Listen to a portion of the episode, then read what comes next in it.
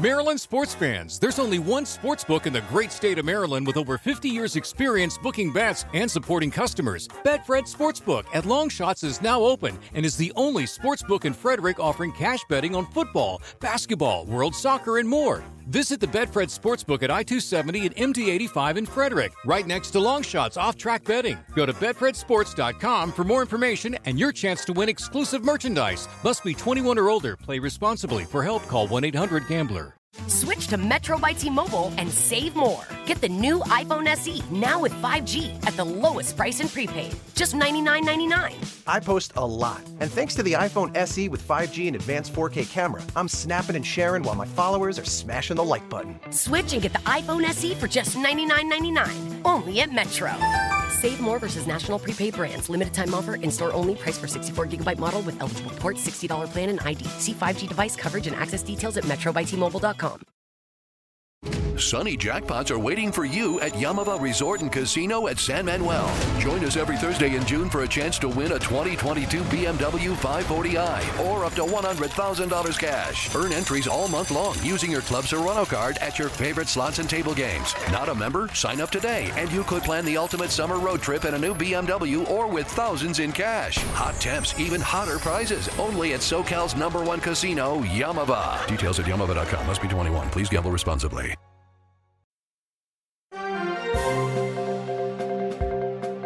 All right, it's time for the news. That's right, the new noise coming back at you. A weekly segment thing we're doing here on Decibel Geek because you guys wanted more. We're giving it to you. Chris has got the news. We're all going to react to it together. Have a good time. Chris, what's going on, brother? Oh, not much. Uh, well, a big topic that uh, took place this last week uh, and is going on now. Um, the tour uh, started this past week in Atlanta.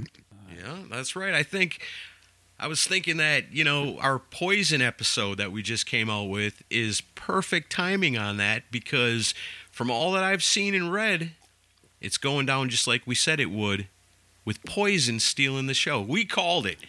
Yeah, well, I mean, they're you know what you're going to get with Poison, and they, if anything, they're they're an honest band. There's like there's no tracks being used. They, and honestly, it, it's one of uh, it's kind of like I, I could call it Alice Cooper syndrome because Alice Cooper even back in the 70s none of the vocal stuff that he did back in the day was so challenging that he can't pull it off now so True. and yeah, I, that's smart. I think Bret Michaels is in a similar boat. I don't think any of Poison stuff from their heyday really is, and this isn't a diss, but it's not. He always worked within the parameters of what he could do.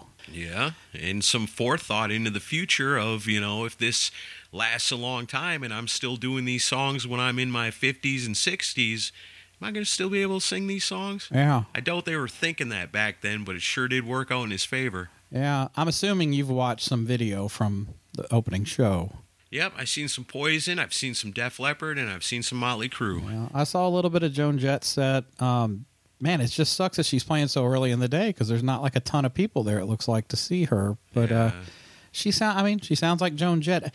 Although you know, Brian Wheat said in an interview from Tesla not long ago that you know he, he'd wish Tesla had been put there instead of Joan Jett, and I think Tesla would have been a perfect fit for that. Yeah, would have been a much better fit, and I bet you people would might have, you know, pulled themselves away from the beer tents a little bit earlier if it were Tesla. Yeah.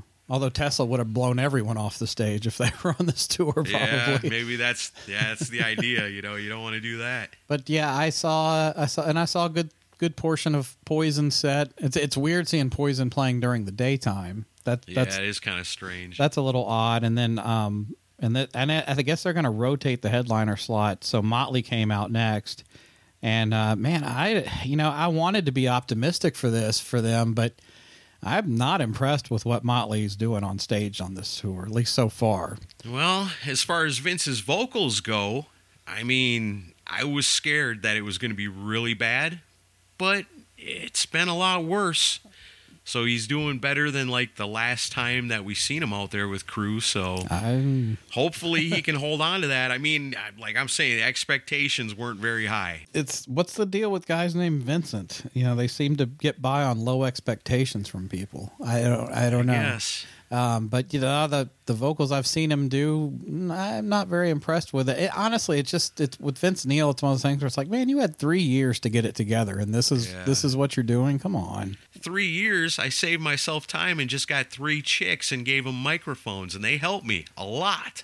Well, did you see the part where before they played "Don't Go Away Mad," he's got three women bringing his guitar to him. Paying you, you're gonna have to do some extra work. like, how do you explain that if you're one of those girls? What are you doing on the tour? Well, me and two other girls walk out and hand Vince a guitar four songs in. Um, Pretty good gig if you can get it. Yeah, but then like the big shocker was that Tommy Lee, I guess in Atlanta, played the first five songs, I think, and then walks out and says to the crowd that two weeks ago he broke four ribs, and the doctor said don't play. So he plays five songs, but then he's but then Tommy Clufetos, who drummed for uh, Ozzy and Yeah. you know and uh, I think he did he also drummed for Black Sabbath on their last tour and Dead Daisies, I believe uh, jumps up there and, and plays for him the rest of the show. I guess, I guess Tommy comes out and does Home Sweet Home, but and then I heard in Miami Tommy only Tommy Lee only played the first three songs, but uh, the, interesting. There's been a lot of debate about if if that's legit or not. Like because I you know several people saying I've had broken ribs and there's no fucking way I could even play five songs. You could barely breathe. If you were determined enough, you know, you'd be surprised what people can get through with the help of extreme determination, you know. And if he did it and he tried it and he got through five songs, that's fucking awesome, you know, to really give it a shot. But I mean, yeah, broken ribs are no joke. And think about trying to drum with broken ribs. Well, I've had broken ribs, and I I don't think I could have pulled that off. But and let, I don't know. Although painkillers can be helpful, I'm sure. Um, maybe he's doped up on painkillers to get through it. I, I don't know. I, I don't know if that's real or not. But then He's on the some- sidelines getting a shot in his ribs like football players in the 70s. Get back Yeah. in there. But it's also got some people screaming bait and switch because, you know, you guys knew he was injured, but you didn't say a thing until five songs in, and then you come out and tell the crowd. So some people are pissed about that. Yeah. I mean, but I guess if he gave it a shot, you know, and they said, Yeah. you know, I'm going to try. If I can get through it, I'll get through it. I'll do the best I can. You know, we don't want to bait and switch and then get out there and be like, yeah, uh uh five songs, I'm done. So you got to give it to him for trying. yeah. I watched some video from the Miami show earlier today, and he gives almost a word for word exact speech about the same that he did in Atlanta. So I, I don't know. Um, I'd like to think there's not shenanigans being pulled, but I don't. I mean, at the same time, you can't cancel the tour. You got a whole bunch of crew people that need need paychecks. So Sure. And when it comes down to it that day, I'm sure there's somebody, but the majority of people, I mean, yeah, it's Tommy Lee. You know, he's a huge star and a huge part of Motley Crue. But if somebody says, you know, he's hurt and he can't play, are you really going to go, yep, I'm getting my money back? Out of the whole day thing, that's going to be the deal breaker. I'm sure there's somebody, but not many, I don't think. Probably not. I mean, anyone paying top dollar for this tour, you're like I've mentioned in the article and I've mentioned on the show countless times. You're going for nostalgia. You're going to relive your childhood. So Sure. You'll let a lot of stuff slide, and if if you have fun with it, fine. Um, Def Leppard seemed to have a decent set. It it rained through most of it. Uh, I saw the some of the footage. It was raining like crazy during their set. What they should do is make it a contest, and whoever kicks the most ass the night before gets to headline. No, because then Poison would be headlining most of the tour, probably. That'd be Um, awesome. But that, Def Leppard sounded good, but the, and you know, here's the thing where it's one of those. What would you like to see? Because apparently they played, I think, at least four songs off that new record of theirs, and I give them credit for being proud of their new work and and exposing it to people. I No, mean, that's that's, what a They should. that- that's what a working band should do. But uh, it's. It, it is a little odd fit considering the rest of the bands are pretty much just doing the greatest hits. yeah. Well, the other bands don't have nothing new. That's true. Poison don't have nothing to promote. We talked about that last week. Please don't let Hollyweird be the end of it. And Crue ain't got nothing new to promote except their friendship with Machine Gun Kelly. Yeah, and he came out on, on stage with them. To, they did the dirt together at the Atlanta show, Yay. and it's like they're going to play that. And then they, I guess, they did uh, Saints of Los Angeles, which that was a kind of an odd song to be putting in the set Yeah. list. But I don't know. Um, I don't know, it's cool to mix it up a little bit. You know, Poison was playing some stuff that you wouldn't expect to hear. they played the same set list they always play. Did they? I thought they Yeah. had some other stuff mixed in. No, all they did was they changed the order of I Want Action and uh, Ride the Wind. They Okay, reversed it. that's what I'm thinking. So they always do Ride the Wind? Always. Oh, okay. That- that's I like a running that. joke on the, the Metal Sludge board. It's like, because Bret will always announce it like it's a new thing that they're doing, but they've been playing it on every tour. Yeah. Uh, and let me, I do have one gripe about Bret Michaels uh, while we're on the, the subject of poison. I thought it was a little cheap, which I get why he did it, but at the same time, if I'm one of the other other three guys in the band, I wouldn't have liked this. Uh, I guess it, before they went into nothing but a good time, I don't remember what town it is in Georgia, but let's just say like uh, Dahlonega, Georgia, or whatever. He's like, "I'll be back in September with my solo band," and I'm thinking, "That ain't cool, man. Don't be promoting your solo stuff with the other three yeah, in front on of your bandmates on stage. Yeah, That's and then shitty. and he also had a photographer several times throughout their set jumping up, taking photos of just him in front of the crowd. yeah, I saw that. I was like, ah, it's, that's cheesy. And, it, and even at one point, before the photographer comes up, he goes, "This is what it's about." And I'm thinking, if I'm CC, Ricky, or Bobby, I'm like, "Fuck you." You know, I I like Bret, but he does not give enough shine to his bandmates. He never has. No, no, and that sucks. So we talked all about it last week, man. Nobody's clamoring for Bret Michaels solo. Everybody likes Poison. Give us that last Poison album. Just do like, you know, take take two tracks for yourself. Do a weird solo album album style song and do your weird blues song at the end to close it out. But give us some good rock and Poison. Speaking of which, you know, last week we did that episode and I was had all my CDs out and it really kind of renewed my love and respect for that band because there's some of those albums that I haven't listened to in a while. But I was telling you about the Crack a Smile promotional CD that I had and I had that out and I had the Rough Mixes CD out and was looking at them and I said to myself, I wonder what these things sell for on eBay. And so I looked it up. The Rough mix is one you can get for like 10 bucks. But then I looked up the Crack a Smile promotional CD from 96. Uh huh. $150. I believe, well, yeah, because I didn't even know that that even made. I didn't even know they got it far enough along in the process where they were even sending promos out for that Yeah. record. I remember when I found that that day. I'm looking at it going, well, I already got Crack a Smile and more, and these are just, you know, the same songs, missing a few. And I was like, but it's cool, and I've never seen it before, and it's not that expensive. I'm going to go ahead and get it, you know, mm-hmm. just for the collection. And I'm glad I did. And now it's my precious.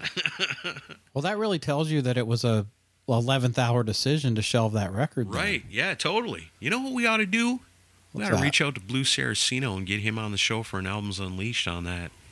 I'm on it. I'll, Let's do it. I'll, I'll reach yeah. out to him. That would because that would be interesting. I bet there's some interesting stories about the making of that record. and the craziness of it, how we, you, Yeah. you get that close and it don't come out. I'd like to talk to him. Yeah, incredible guitar player too. Mm-hmm. All right, well, so we stick with live concert stuff, and uh, Eric Singer is probably in trouble right now. Did you see this story? The show in Antwerp, Antwerp, which is in uh, Belgium. yeah, So they uh, they were playing Detroit Rock City, and apparently Eric Singer got off track with, uh, look quite literally, with uh, where he was in the song, and like jumped to a portion of the in, near the end of the song. The last time that Paul says everybody's going to leave their seat. And I guess he played it too early, and then Paul walks away from the mic, looks at Eric, probably with a death stare. Yeah. That Tom Harper knows what that's all yeah. I was about. gonna say he's only got two looks, so you know what I meant. Paul's not nowhere near the mic, and you hear Paul Stanley's voice coming clear through the PA speakers. And uh, yeah, and like it, and it's made major rock press. Like Blabbermouth reported on it. Kiss backing track, backing tracks accusations revived after Eric Singer's mistake at Antwerp concert. So I I gotta wonder what the conversation was after this show because everything is super synced up with uh, with tracks for this tour. So you know Paul could not have been happy about this. No, definitely not. You know, because if that stuff's planned out, which you know it is, then any any little mistime could mess everything up, which it did. But I mean, it's not a big surprise. Everybody knows it at this point. Yeah, we're what three years into this tour, so I think anyone has at least heard the rumors by now. But it is interesting to see major media starting to pick up on it now. I know uh, one Sinkin Stanley probably had a giant smile on his face that day. I follow that stuff, man. It makes me laugh. All right, and talking about that, you know, there's uh, Ralph Vieira posted this, and it's I don't know what year it's from, but it's Gene Simmons. So take a listen to this one time. Thank you all. God bless you. Don't forget, don't use tracks on stage. Don't use backing tracks. Be honest. Love your fans. Give them full shows. No faking. God bless you. God bless you, Gene Simmons. yeah, I've seen that video clip before. That was before this tour. Yeah, Yeah. it's kind of funny to hear that and know right now that's exactly what you guys are doing. And everybody knows it. You know, who's hiding it? You're not hiding it so well. Everybody knows it. You're only hiding it from the people that don't know no better. They don't care. They're coming anyway. I don't know, man. I don't know. I love Kiss, but they make it harder than ever. Yeah, they do. And uh, if you still want to go see them and have a good time, have at it. But uh, I am definitely off the Kiss train as far as going to see them live. But I mean, uh, it used to be where somebody would come to you and say, "What's your favorite band?" You say Kiss, and they'd say Kiss sucks. And you'd be like, "Screw you," you know. And nowadays it's like, "Hey man, what's your favorite band?" Kiss. Oh, they're hypocrites. They're hey, oh, uh, ah, you got me there. just say the Ramones because they can't disappoint you. Yeah, you might be better off. Yeah. So uh, to stick with disappointment, uh, did you see uh, the video of Kingdom Come playing at Sweden Rock last oh week? yeah, what a mess. Oh man, and uh, it it didn't look good. James Kottak, who's their drummer, uh, was up and down with the tempo through their whole set, and uh, it it was really weird. And uh, there was a, especially the video of the them doing the song "Do You Like It." Although my favorite part of that video is where the, the singer says, "Do you like it?" And you hear a guy in the crowd go, "No." Oh. Did he have a Um, teardrop painted under his eye? and which you know led a lot of people to speculate that you know he's really gone overboard with the booze because he struggled with alcohol problems for years. Yeah, that's part of the cost him his gig in Scorpions, I think. yeah, that's what I heard too. And uh, Robbie Crane, you know, veteran bassist, he uh, kind of came to Kottak's defense, but also you know made it clear that he's in the throes of addiction and. You know, he, he hopes that he can save himself. You know, he says there's too many enablers, and uh, St- Stevie Rachelle. It was a comment underneath the post Stevie Rachelle from Metal Sludge made, and and Stevie got a lot of hate for this, but I thought he was pointing out the truth here. So you know, I saw that too. You know, when he's talking about the comparison to Jani Lane, where at that time everybody knew Jani Lane was in a lot of trouble, and there was a lot of people that could have stepped in and possibly helped him, but instead he was surrounded by people that just wanted to keep him messed up. You know, and so, I mean, it's tough. You know, if you got somebody around you all the time pushing the shit on you, it's it's difficult to say no when you're in the habit of partaking all the time. You know, so yeah, it's it's a tough thing. But once, what do they say? You know, when you're in, in rehab and stuff, they say you know you you can't if you're not going to play, don't go to the playground. But his playground is his job. You know, it's being out there on the road when people say, "Yeah, man, you know, I got to do coke with you know with James Kottak." You know, that's something you brag about. That's like I always talk about, like smoking a joint with Sabu. I'm proud of that. You know, the pro wrestler. But it's the same thing for rock stars. But you know, people aren't always just bringing joints. You know, they're bringing other shit too. and and I misquoted Robbie. It was that was that part of the quote was uh, Stevie Rachelle, but uh, it was uh, basically Stevie was saying, you know, there's too many yes men and stuff with him, and Robbie then said, you know, sadly you're correct. The only person that can save James is James. He's got to want it. There's uh, Indeed. so many like him before him. Addiction fully has him. He's in the center of his own storm. But then um, Troy Patrick Farrell, who's a drummer, used to play with White Lion, uh, host a internet radio show, and actually interviewed James Kottak uh, a couple days ago. And it, the, I'm not buying what he said. That was he you know he said alcohol had nothing to do with his performance, and there must be an epidemic with drummers because he says that he fell out of bed and broke his ribs the Oh, other shit. day. So I was like, what's going on with drummers and their ribs being Yeah. broken? Everybody check Um, on your drummers. Make sure they're all right. Yeah, I don't know if I buy that. I, I think the guy's got a real issue with, with alcohol, and uh, the the tempo was just all over the place for that video, and I, I felt bad for his bandmates. Oh, totally. Uh, and the poor bass player had to go into some impromptu bass solo. Did you see that? Yeah. Oh, that's got to be the worst bass solo I've ever heard. Not, and I, I'm not All trying to. bass solo at a Kingdom Come performance. I was waiting for the, the singer to say, "This is Derek Smalls on the bass. He wrote this," because it was very Spinal Tappy. Yeah, that whole thing was pretty spinal tapish.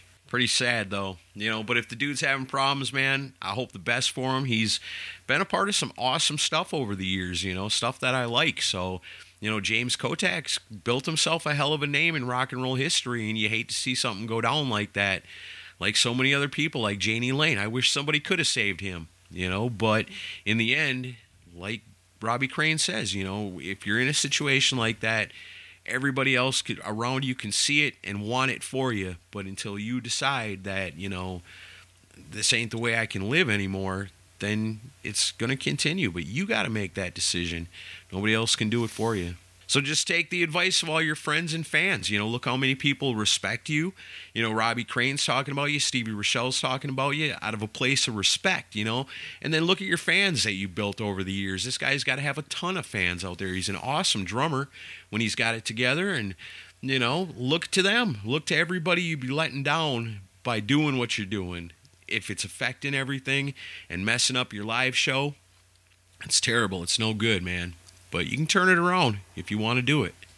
Well, and you, you know it's a problem when you're getting a gig at Sweden Rock in front of a giant festival crowd, and then you fuck up. It's like, oh man, if it, of any gig to be clean for, that was the one. Right. You Yeah. know, we talked last week about CC DeVille, you know, and there's only so much cocaine you can do before you start fucking it up on live TV. Nowadays, in the concert situations with phones, everything's live. You better get it together. Some really awesome news, at least for those of us that are on the the tour pathway. Accept is finally going to do a U.S. tour, Yes.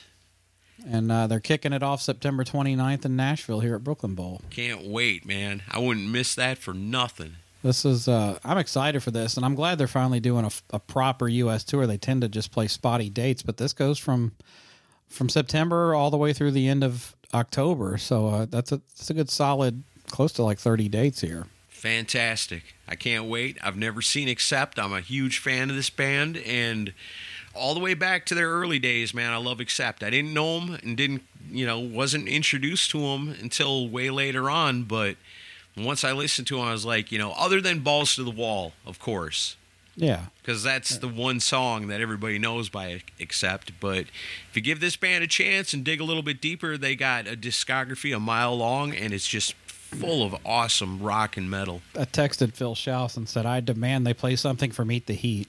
and, uh, and I got nothing back but laughing Yeah. emojis. So I don't think that's going to happen. This guy asks us that every time we see him. And I do. and I know you do. There's that guy. The, And, eat that- the heat and then when they yeah, and then when they stop laughing, I say, "No, I'm serious." Yeah. Well, that's like us talking to Alice Cooper people going, why don't you guys do something off of Dada? Yeah, that's when Chuck Garric rolls his eyes. No, yeah. never gonna happen. yeah, we almost had him sold on Scarlet and Sheba, but I don't think it ever happened. It would come off so well. It's so theatrical. Jason Newsted did an interview with UK's Metal Hammer magazine and was asked when the last time was that he listened to one of the Metallica albums that came out after he left, and he said never. I, uh, and but but then he says I heard the one where they made the video in prison, the Saint Anger title track. Uh, I heard one song with my dad while we were riding in the car in Michigan because the radio is still pretty wed to Metallica, and it went on for fucking ever. it was eight minutes on the radio, and I went, "What the fuck are they doing?" And he says, "No disrespect, but I didn't get it." I suppose that's funny when it's your former band. You know, you might have weird feelings about listening to their stuff because what if you like it, you know? But at this point, I would think you've been away from it for long enough. You know, there's there's no, I don't think there's any reason for Jason Newsted to think he'd go back to Metallica or Metallica to think we, we want Jason Newsted back. So give it a listen. You might like some of them other albums. Hardwired to Self Destruct was pretty good. Death Magnetic was pretty good. I think he might like those. He listened to Saint Anger is like, I've heard enough. I will hear no more. He's like, this is the result of therapy. Good job. Yeah.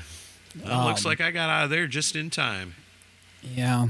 Uh, update on O- Ozzy Osbourne. He's re- recuperating comfortably. He, I, I think he got out of the hospital this past week, so uh, his Nice. his neck and back surgery went good. He, he had uh, rem- had surgery to remove and realign pins in his neck and his back, which sounds Yeah. painful as shit. Yeah. Sounds better than living with them all crooked in there. But uh, he's uh, he's doing better, and I, I think I just saw today that he and Sharon are going to renew their wedding vows for their 40th anniversary. So he's doing better. Nice. That's cool. I'm glad to hear that. The Prince of Darkness is going to live forever. Well, got another record coming out at least this year. Uh, Yeah. I'm interested in that. I, I, I still, I'm, I don't know. I'm not too optimistic he does any more touring, but we'll see. I hope he's okay. I was going to say, now that they got the screws and everything realigned, he's probably ready to get out back out on tour. Well, Sharon's ready for him too. I'm Yeah. sure.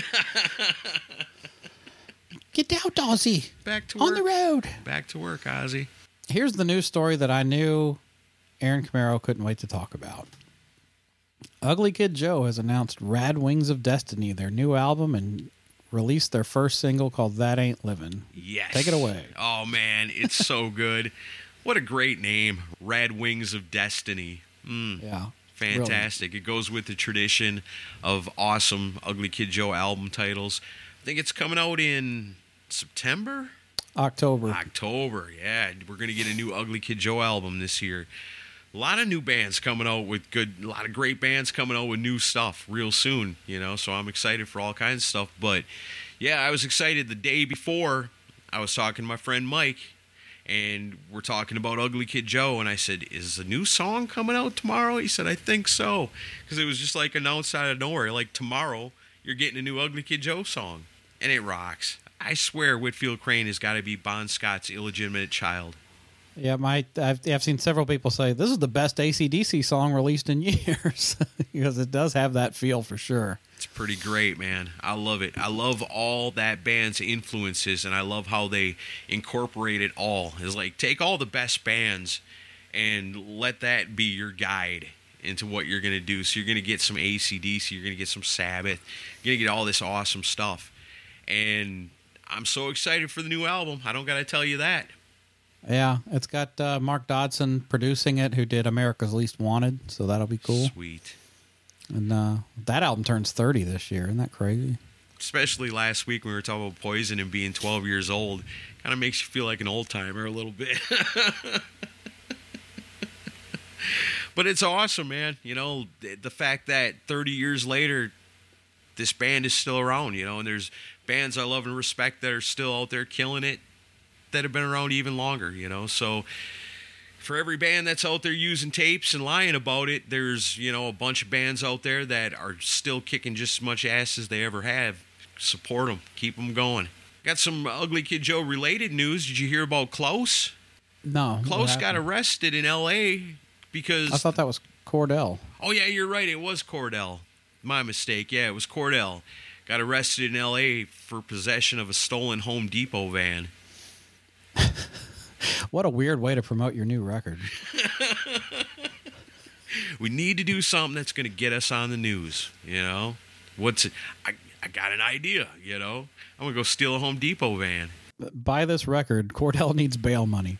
Yeah, I gotta imagine it's some kind of misunderstanding. It doesn't seem like that's the kind of thing a, a member of a touring band would do, you know? So I don't know. It's strange. But in my opinion, I think the judge really needs to look at Cordell as a flight risk and make sure that he's not able to leave the United States of America. As a matter of fact, I know exactly who would sneak him off to Europe if they had the chance, and that would be the rest of the band. I think while the judge is looking at this case, you know, Cordell's clearly a flight risk. The entire band, Ugly Kid Joe, is a flight risk. I think you need to keep them here in the States for a while. Just keep an eye on them. Oh, I got news for you. They played England like yesterday. Yeah, I know. I know. Damn it, I know. Ah, fuck. It's going to happen someday. Just as they're about to kick into their first song is when the UFOs are going to show up and it's going to be like, "What?" Ugly Kid Joe must not be allowed to play the U.S.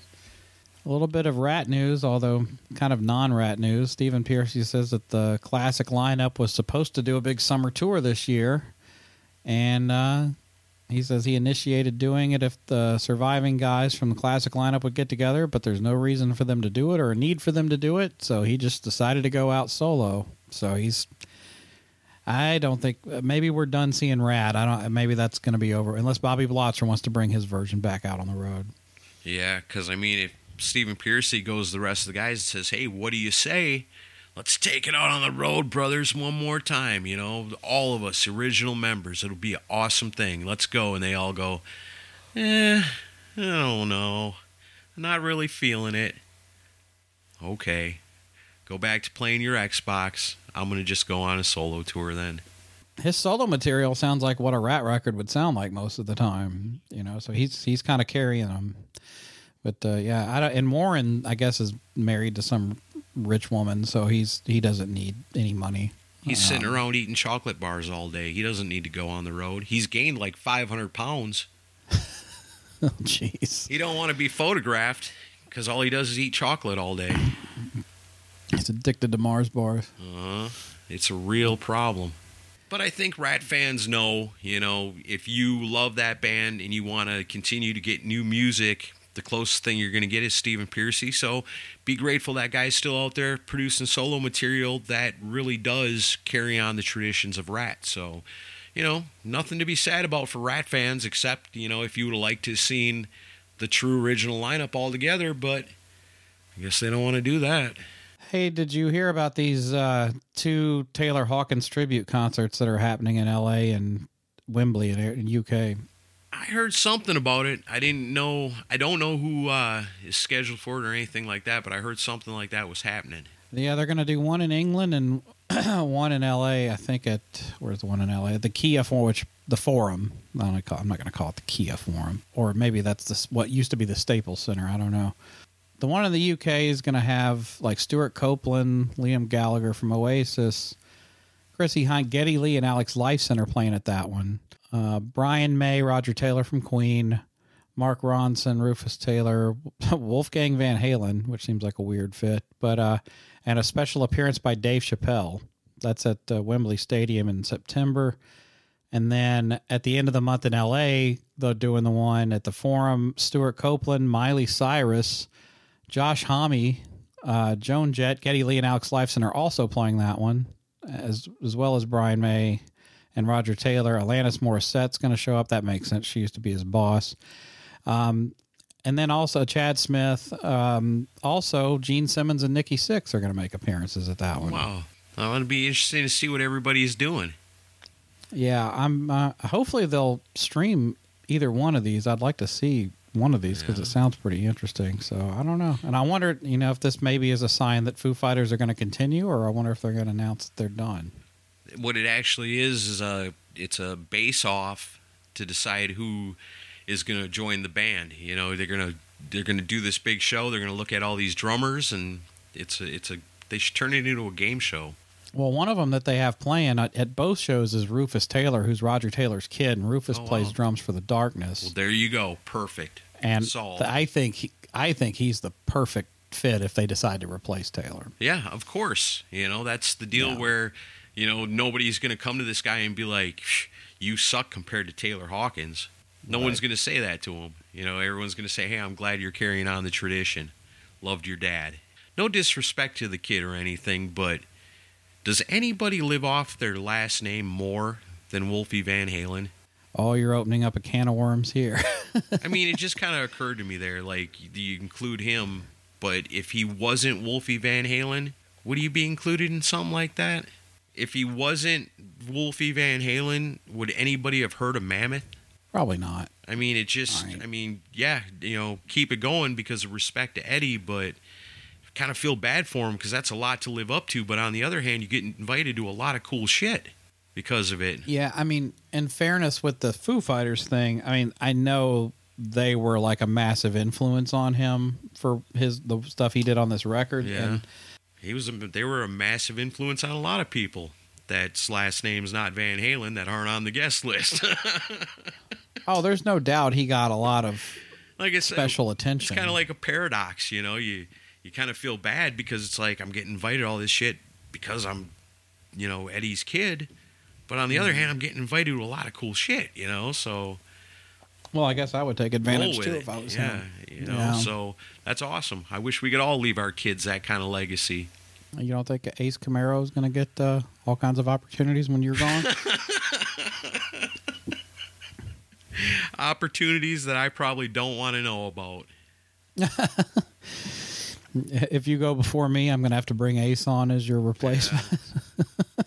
That kid can't even remember Father's Day, let alone have a two-hour conversation about poison with anybody. Oh, nice burn. Yeah. Um, but now with the Wolfie, the thing that bothers me the most about him is the way that he engages people on Twitter, and he gets so defensive. Because and I get it, he probably got a lot of boomer Van Halen fans that want to say stuff to him and ask, but like learn how to ignore people. I think he gets off on being smug to older Van Halen fans. Yeah. you know, Because older Van Halens expect him to be Eddie Part 2. which he shouldn't be expected to be that way. And people shouldn't get upset when he's not. Yeah, and I don't. Yeah, I don't have a problem with his perspective on it, but at the same time, it's like quit feeding trolls, man, or or or he he blows the shit out of proportion, and I think he just gets off on fighting with people. Yeah, maybe. Yeah, just learn how to not not engage with people like that. Your life's gonna be a lot happier. I mean, how much did well, Eddie Van Halen never had a Twitter handle? No, but who would I ever went on there and talk shit about Eddie Van Halen? If he got on Twitter regularly and said what he thought about things, he probably would have gotten Yeah, hate I too. guess you're probably right about that. Was that meme I posted yesterday that says how to start an argument on Facebook, state an opinion, and wait? Doesn't matter who you are. I guess, but if you don't Uh. do those things, you know, if you only, if Eddie Van Halen had a Twitter or a Facebook and he only po- posted like musical stuff, nobody's ever going to go on there and mess with him. He's universally respected. I mean, who hates Eddie Van Halen? And if you know somebody that hates Eddie Van Halen, make the call, you know? See something strange, report it. If you see something, say something. These are trying times we're living in. this guy Protect don't Eddie Van respect Halen. Eddie Van Halen, and I just thought I ought to alert somebody. Okay, well, speaking of somebody who doesn't get into arguments on Twitter, Alice Cooper has two studio albums coming out, and he's written 30 songs for for them. I This is know at least one of those albums is supposed to include his actual live band, right? Yeah, he's doing one with them. It's going to be called The Road because I think they're recording it during tour stops Oh man, and writing it. I got a funny feeling, and I'm gonna call it now. This is gonna be the best Alice Cooper album to come out in a long, long time. I sure hope so. The last couple haven't been that great. Um, and I'm a huge fan. Yeah, ups and downs, good spots, Oh, weak yeah, um, spots. spotty, but I hope there's the real. I hope there's real chemistry with them because there certainly is on oh stage. yeah, But for sure. Chemistry you can feel. he's doing one with with them, and he says one is very hard rock, the other one is hard rock, but it's twisted. That's all I can say about it right now because there's a couple of really important things about both albums. But he's not really letting on too much about what's gonna what the albums are gonna be. Um, I'm sure the one without the the, the current band is going to be more wacky, but I don't know. I just hope the material's strong. Any uh, word of when it's coming out? Oh, he said the first of the two records would arrive later this year. Nice. So we'll see. So least- Hopefully, we get at least one of them this year. I'm excited for that. I we've always said that for a long, long time. We probably said it louder than anybody. Please, Alice, do an album with your live band because you guys have that awesome chemistry together. We believed it would be amazing. I hope we're right. I can't imagine we're wrong. On paper, it says it's going to be the best album of the year. Here's a news story that hits kind of close to home, and uh, a friend of ours that we're super happy for. Uh, BJ Kramp's new book, "This Band Has No Past" about Cheap Trick, is officially a thing now. It's coming Yes. out September sixth. Yeah, pre-order available now. Go to where you buy your books. This band has no past is the name of the book. B.J. Kramp is the man. Brian J. Kramp is the author. We got to say it officially now. He's not the Kahuna anymore. He's only the Kahuna every once in a while. But his true identity is an awesome author that just wrote a kick-ass book about Cheap Trick. So if you know somebody that loves Cheap Trick and you want to give them an awesome gift that they're going to be blown away by, this is a good opportunity to do it because it's a great thing and I know they'll love it.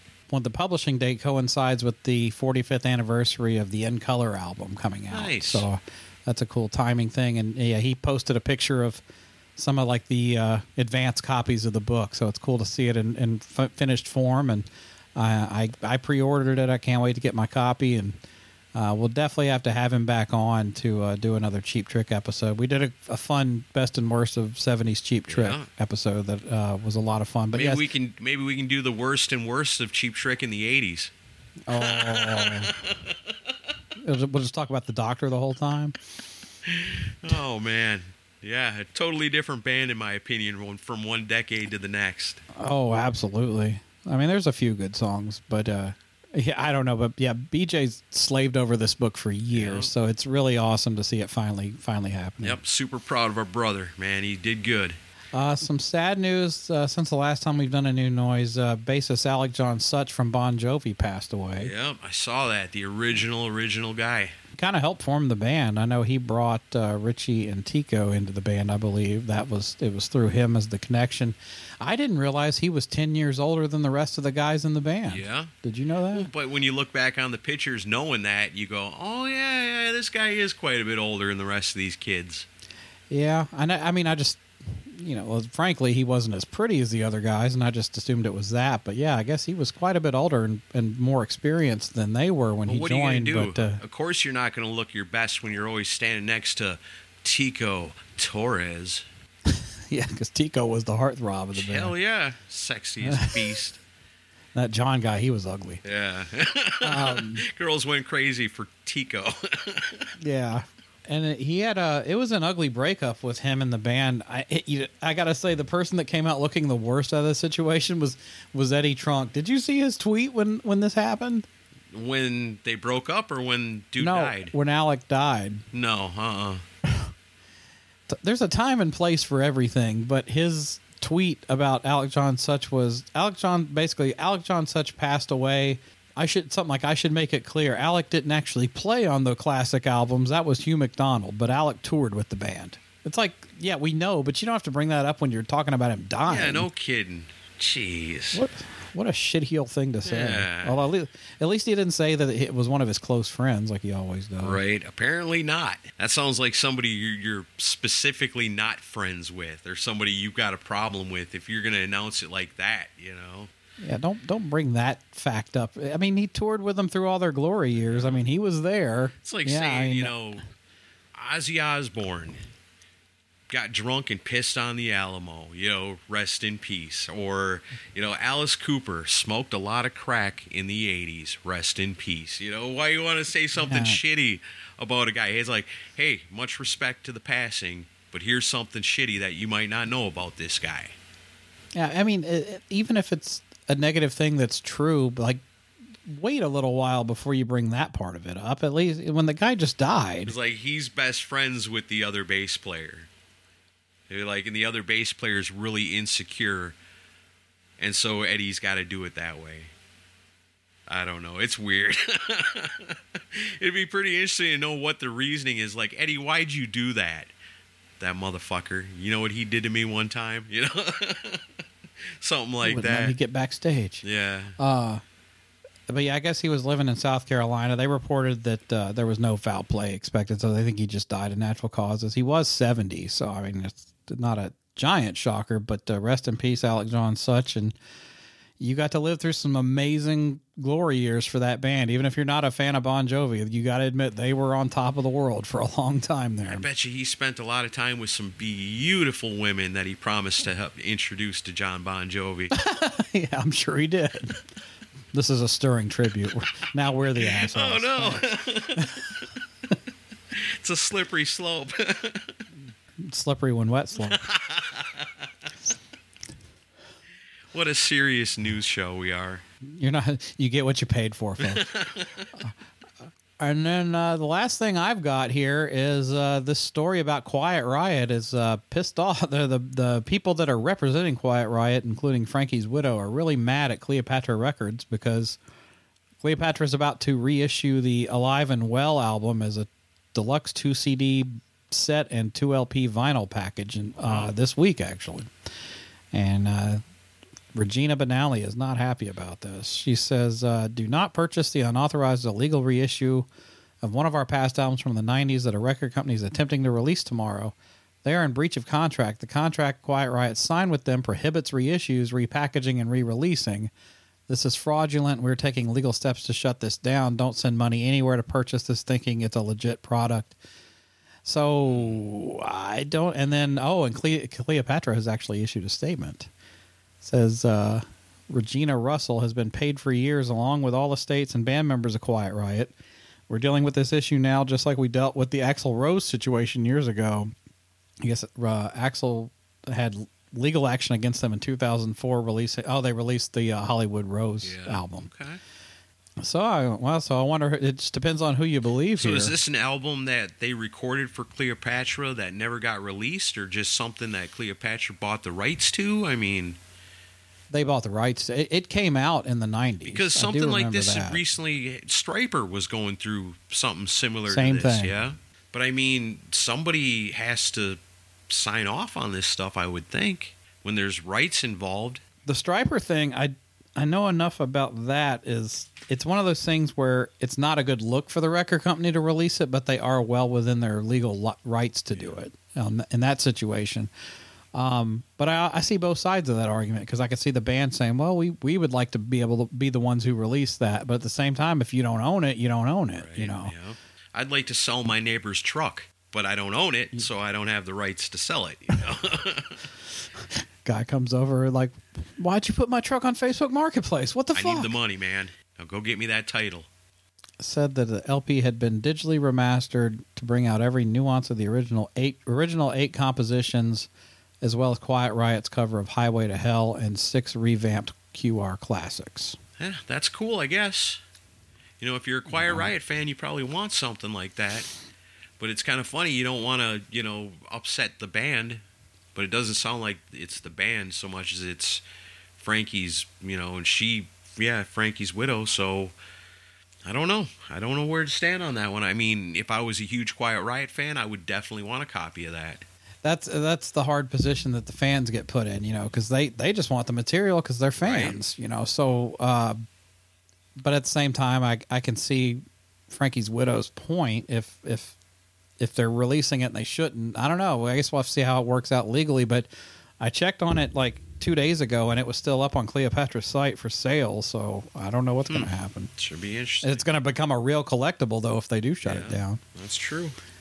But I mean, the thing is, though, are we arguing over pennies? I mean, is it is it really going to sell that many copies? Probably not enough to be. Yeah, it's not like it's going to sell, you know, a million units worldwide or anything. I don't know. There's a lot of lot of scrambling over these vinyl reissues because vinyl reissues are hot right Yeah. now. For sure, because people want them. You know, they want to add stuff to their collection.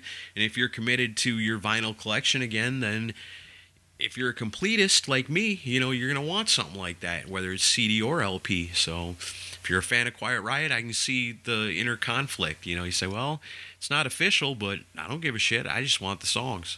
Great White made the news again recently. Uh, well, first it was uh, an announcement by Mitch Malloy that he was leaving the band, and then the same day, Great White announces that Andrew Freeman is now their new singer, and uh, Mitch Malloy is going to focus on his storyteller shows and his Mitch Malloy's Van Halen experience. Oh, yeah. Yeah, I don't know. Mitch Malloy was never really a good fit for Great White anyway. Yeah, I agree. I, I, I don't know that he's a great fit for Mitch Malloy's Van Halen experience either. Oh man, yeah. I've never. I've never seen somebody get so much mileage off of an audition as he has with this. He, did you see the promo video he put out for No, it? You got to watch this thing. Is him saying, you know, people people ask me all the time.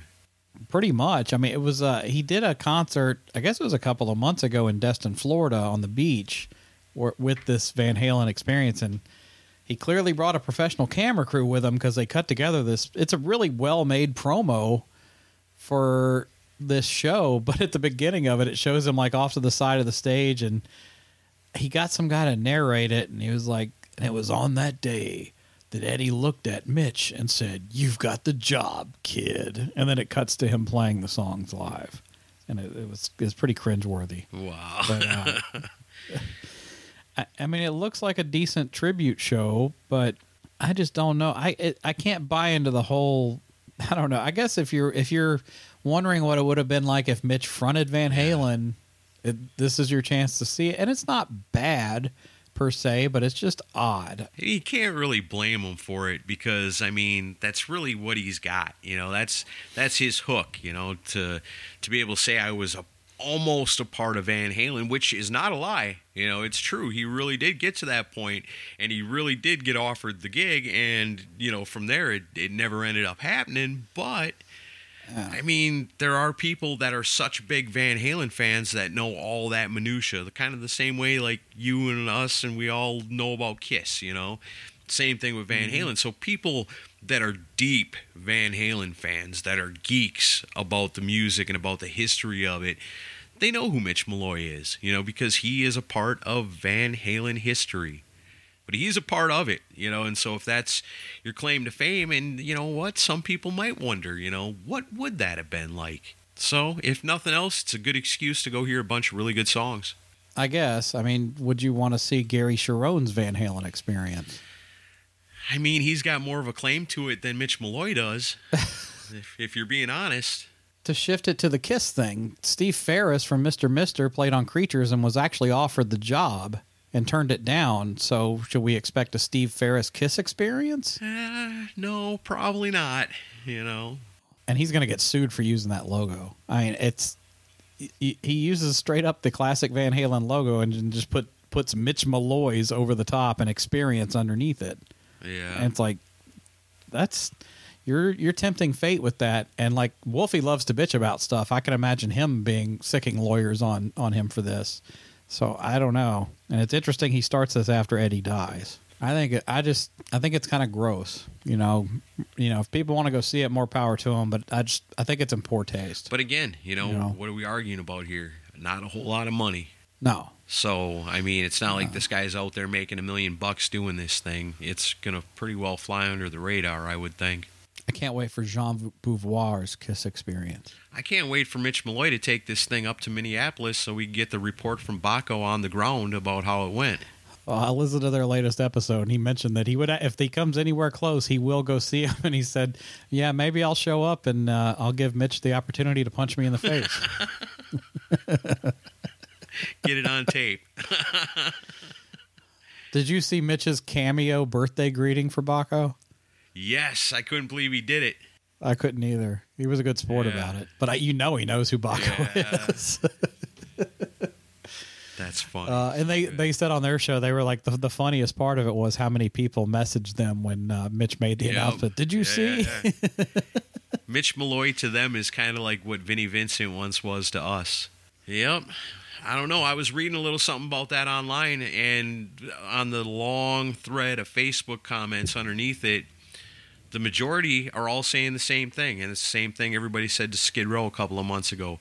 Go get your original singer back, suck it up, get it together. A lot of people on there saying Jack Russell's Great White is the only Great White we care about anyway. And, you know, a few really cool people are going, hey, I like them both, you know, so.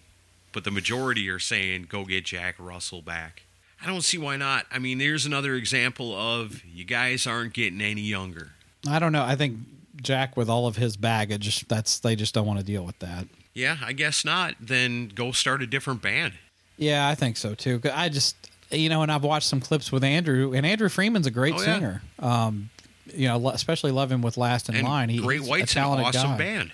But I just I watched some clips and and he's singing the songs capably, but at the same time, it's just Jack is his voice is so well known for those and songs. so it's almost tied to that band and those songs yeah so strongly that you if you hear if you hear any of those songs and somebody else is singing them no matter who's singing it they, you get Pavarotti or somebody or you know Robert Plant even or so in his prime or whatever if it's not Jack Russell singing those songs they don't sound quite right Wait a minute.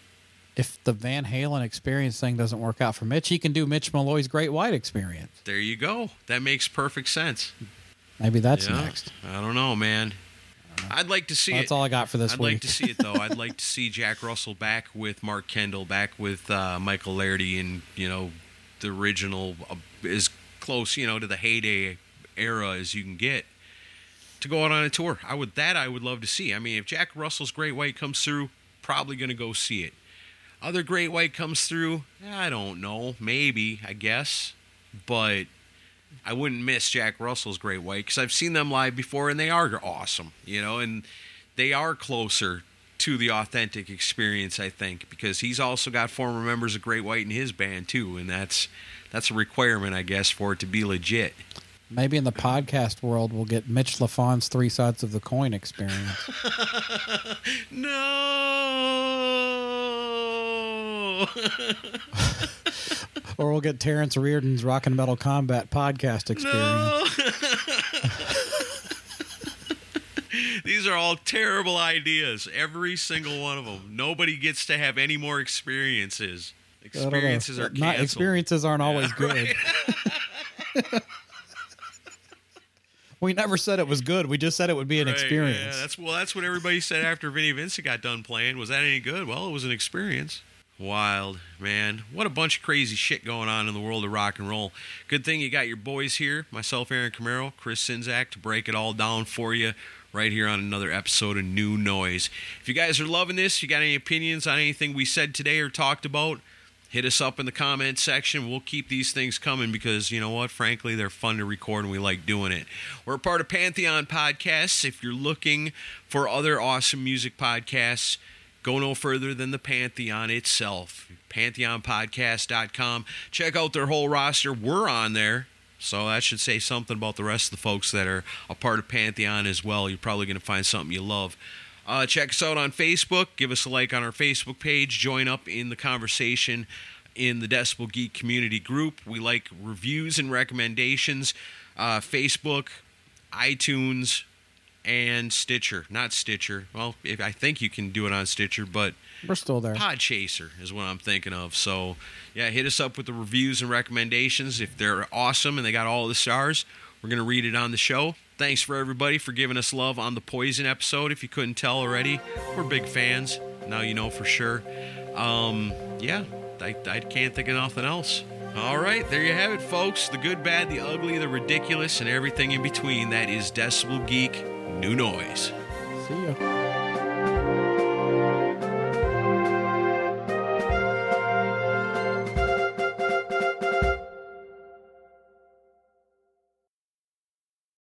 At Metro by T-Mobile, you can upgrade to 5G and get more savings with the lowest price on one line of unlimited 5G. Just $40, period. That's it, taxes and fees included. Plus, more choices with the largest selection of free 5G phones from brands you love, like Samsung. Switch and save more, only at Metro.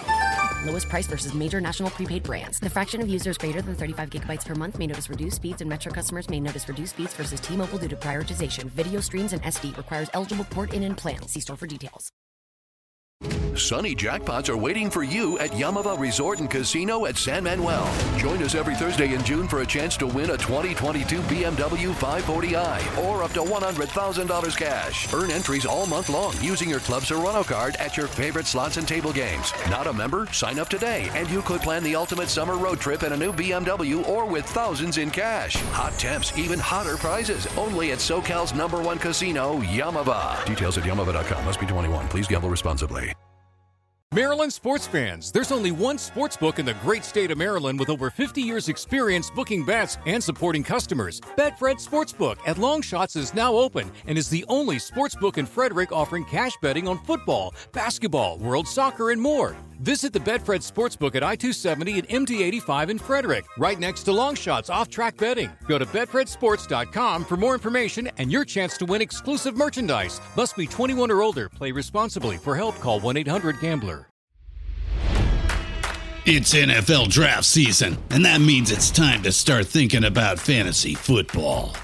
FantasyPoints.com features industry leading experts and prognosticators using proprietary hand charted data to help you score more fantasy points. FantasyPoints.com is the place to go for whatever kind of fantasy football you play. Whether you play fantasy football, daily fantasy sports, or do a little bit of everything, Fantasy Points has the meticulously researched content to guide you to victory.